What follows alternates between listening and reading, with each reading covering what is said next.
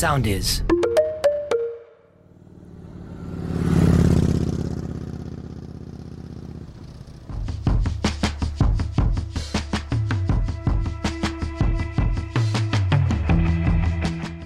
Φίλες και φίλοι, γεια σας. Είμαι ο Λάζαρος Μαυράκης και τα τελευταία 24 χρόνια βάζω τις λέξεις σε σειρά, γράφοντας για ένα από τα πιο γοητευτικά αντικείμενα πάθους, τις μοτοσικλέτες. Ουσιαστικά γράφω, ζω και εξελίσσομαι μέσα από τις μοτοσικλέτες και αυτό ακριβώς θα μοιράζομαι μαζί με όλους εσάς, μέσα από τη σχέση που θα χτίζουμε σε κάθε επεισόδιο με τις μηχανουργίες.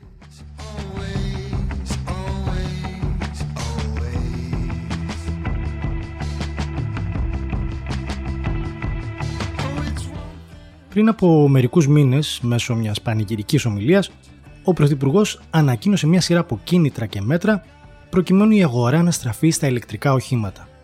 Μάλιστα, στις εξαγγελίες είχαν συμπεριληφθεί τότε και οι ηλεκτρικές μοτοσυκλέτες, σηματοδοτώντας έστω και σε θεωρητικό επίπεδο την επίσημη είσοδο της χώρας στην εποχή της ηλεκτροκίνησης.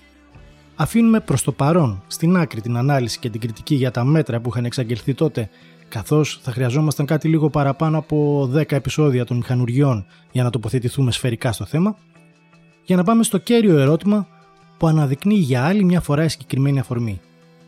Ποιο είναι το μέλλον των κινητήρων εσωτερικής καύσης στις μοτοσυκλέτες;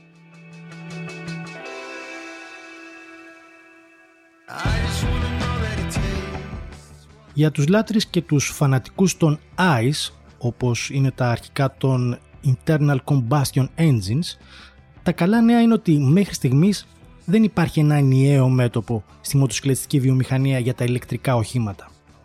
Σαφώς, όλο και περισσότερες εταιρείες μοτοσυκλετών στρέφονται προς αυτή την επιλογή, αλλά προς το παρόν δεν ακολουθούν μια ενιαία στρατηγική ή μια προσυμφωνημένη διαδικασία, γεγονός που μαρτυρά ότι οι όποιες οριστικές εξελίξεις θα αργήσουν να έρθουν, όσο και αν προσπαθούν οι κυβερνήσεις για το αντίθετο.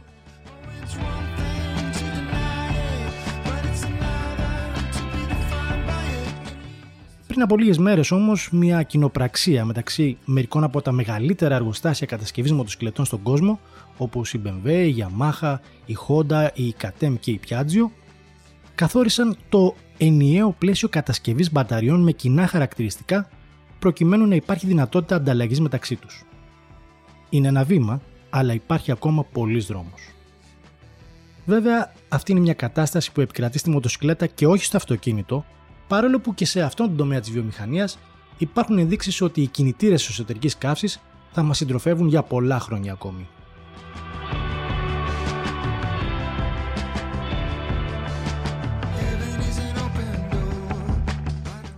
Στην παρουσίαση του Livewire της ηλεκτρικής μοτοσυκλέτας της Harley Davidson στο Oregon, ο επικεφαλής μηχανολόγος του project, Glenn Koval, είχε δηλώσει ανεπίσημα πως τα ηλεκτρικά οχήματα είναι αναπόφευκτα είναι το μέλλον, κατά κάποιο τρόπο και εμείς δεν μπορούμε παρά να το αποδεχτούμε. Το παράδειγμα της Harley όμως είναι χαρακτηριστικό για να δούμε πώς έχει πραγματικά η κατάσταση, καθότι παρότι η εταιρεία επενδύει στην ηλεκτροκίνηση, το κύριο μέρος των εσόδων του εργοστασίου θα εξακολουθεί να έρχεται από τις μοτοσυκλέτες με κινητήρες εσωτερικής καύσης, διότι δεν είναι καθόλου εύκολη να προσαρμοστεί μια ολόκληρη βιομηχανία σε ένα εντελώς διαφορετικό πελατολόγιο.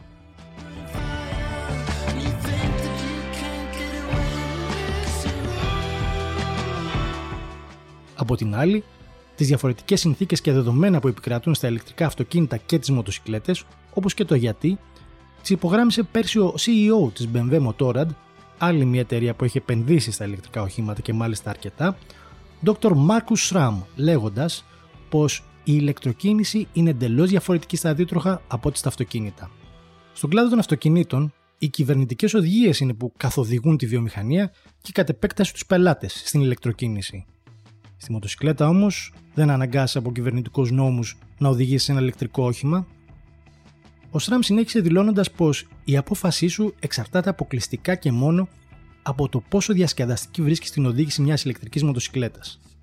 Αυτό σημαίνει ότι ο πελάτης δείχνει την κατεύθυνση, οπότε καλό είναι να χαράζουμε τη στρατηγική μας έχοντας αυτό στο μυαλό μας.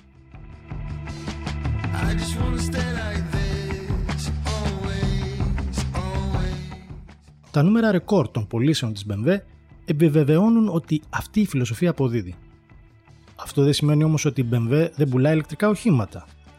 Όταν όμως ρωτήθηκε για το θέμα ο Dr. Σραμ, ξεκαθάρισε ότι για τους Βαβαρούς η ηλεκτροκίνηση μοτοσυκλέτες έχει προς το παρόν πρόσφορο έδαφος μόνο σε ό,τι αφορά την αστική μετακίνηση. Σίγουρα θα υπάρξουν και άλλα projects εκτός των ηλεκτρικών scooters, αλλά είναι μια διαδικασία που θα γίνει βήμα-βήμα και όχι με βιαστικές κινήσεις.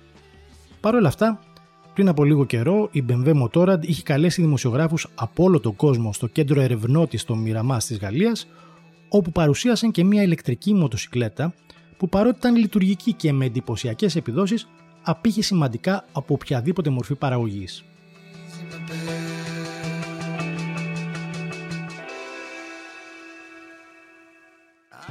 Από την πλευρά των Ιαπώνων, ο CEO της Honda, Takahiro Hachigo, όταν ρωτήθηκε για την προοπτική της Honda στην ηλεκτροκίνηση, έδωσε μια διαφορετική διάσταση, τονίζοντας τη σημασία των υβριδικών, προσέξτε το αυτό, οχημάτων. Υποστήριξε δε ότι ο στόχος τους δεν είναι αυτή καθ' αυτή η ηλεκτροκίνηση, αλλά η βελτίωση της κατανάλωσης, ενώ θεωρεί ότι οι υβριδικές μοτοσυκλέτες αποτελούν την καλύτερη λύση για προσαρμογή σε ένα μεγάλο φάσμα περιβαλλοντικών κανονισμών. Ιδιαίτερο βάρος έχει και η απάντησή του στην ερώτηση για τα πλήρως ηλεκτροκίνητα οχήματα. Απάντησε με μια ερώτηση.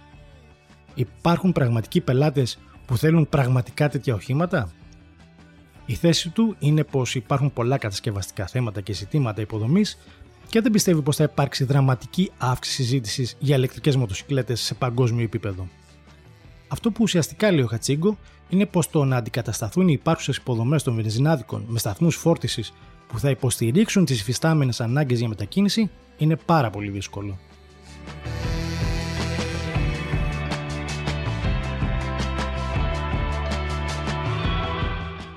Αυτοί οι σταθμοί επαναφόρτισης θα χρειαστούν νέες μονάδες μεταφοράς ρεύματος και όσο πιο γρήγορα θα φορτίζονται οι μπαταρίες για να έχουν και λόγο ύπαρξης, τόσο περισσότερη παραγωγή ρεύματος θα απαιτείται. Η ταχύτητα της μετάβασης σε αυτή την εποχή εξαρτάται, όπως όλα, από το κέρδος φυσικά. Θα μπορεί κάτι τέτοιο να είναι αποδοτικό για τους επενδυτές; Πάνω σε αυτό έρχεται να υπερθεματίσει η κίνηση της Καβασάκη για κατοχήρωση παντετών πάνω σε ένα project για υβριδική μοτοσυκλέτα, στο οποίο δουλεύουν οι μηχανολόγοι του εργοστασίου. Οι πρώτες πληροφορίες για το υβριδικό project της Καβασάκη είχαν κυκλοφορήσει τον περασμένο Νοέμβριο, αλλά οι πρόσφατες παντέτε που κατατέθηκαν δείχνουν με λεπτομέρειες το σχεδιασμό, το μέγεθος και την πιθανή τοποθέτηση των υβριδικών μπαταριών. Φυσικά, οι μπαταρίες θα λειτουργούν όπως και σε κάθε άλλη περίπτωση υβριδικού οχήματος, υποστηρίζοντας την κίνηση σε μικρές ταχύτητες μέχρι να αναλάβει δράση ο κινητήρα εσωτερικής καύσης σε πιο ανοιχτές διαδρομές και υψηλότερες ταχύτητες. Είναι αυτονόητο ότι ένα τέτοιο υβριδικό σύστημα θα προσφέρει καλύτερη κατανάλωση, ενώ παράλληλα θα διατηρεί τις αρετές των κινητήρων εσωτερικής καύσης.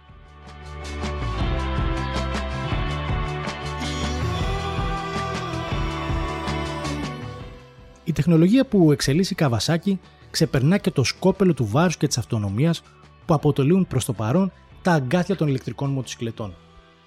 Για να κατασκευαστεί αυτή τη στιγμή μια ηλεκτρική μοτοσυκλέτα με ικανοποιητική ισχύ και αυτονομία, απαιτείται μια μεγάλη και ογκώδη συστοιχεία μπαταριών. Σε ένα υβριδικό όμως μοντέλο, οι μικρές μπαταρίες μπορούν να βασιστούν στον κινητήρα εσωτερικής καύσης σε ό,τι αφορά την επαναφόρτισή τους, επιτυχάνοντας έτσι και μεγάλη αυτονομία. Α μην ξεχνάμε επίσης ότι τα ηλεκτρικά οχήματα είναι πραγματικά καθαρά μόνο όταν οι μονάδες παραγωγής ηλεκτρικού ρεύματος αντικατασταθούν με ανανεώσιμες πηγές ενέργειας.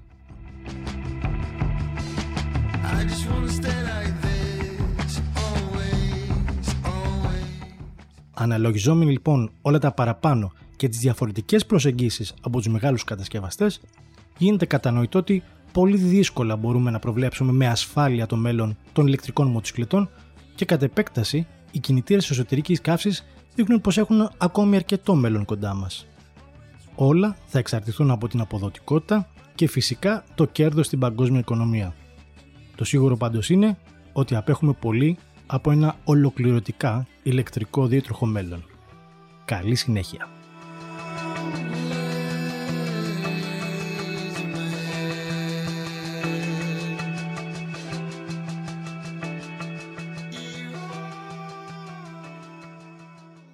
Ακολουθήστε μας στο Soundees, στο Spotify, στο Apple Podcasts και στο Google Podcasts.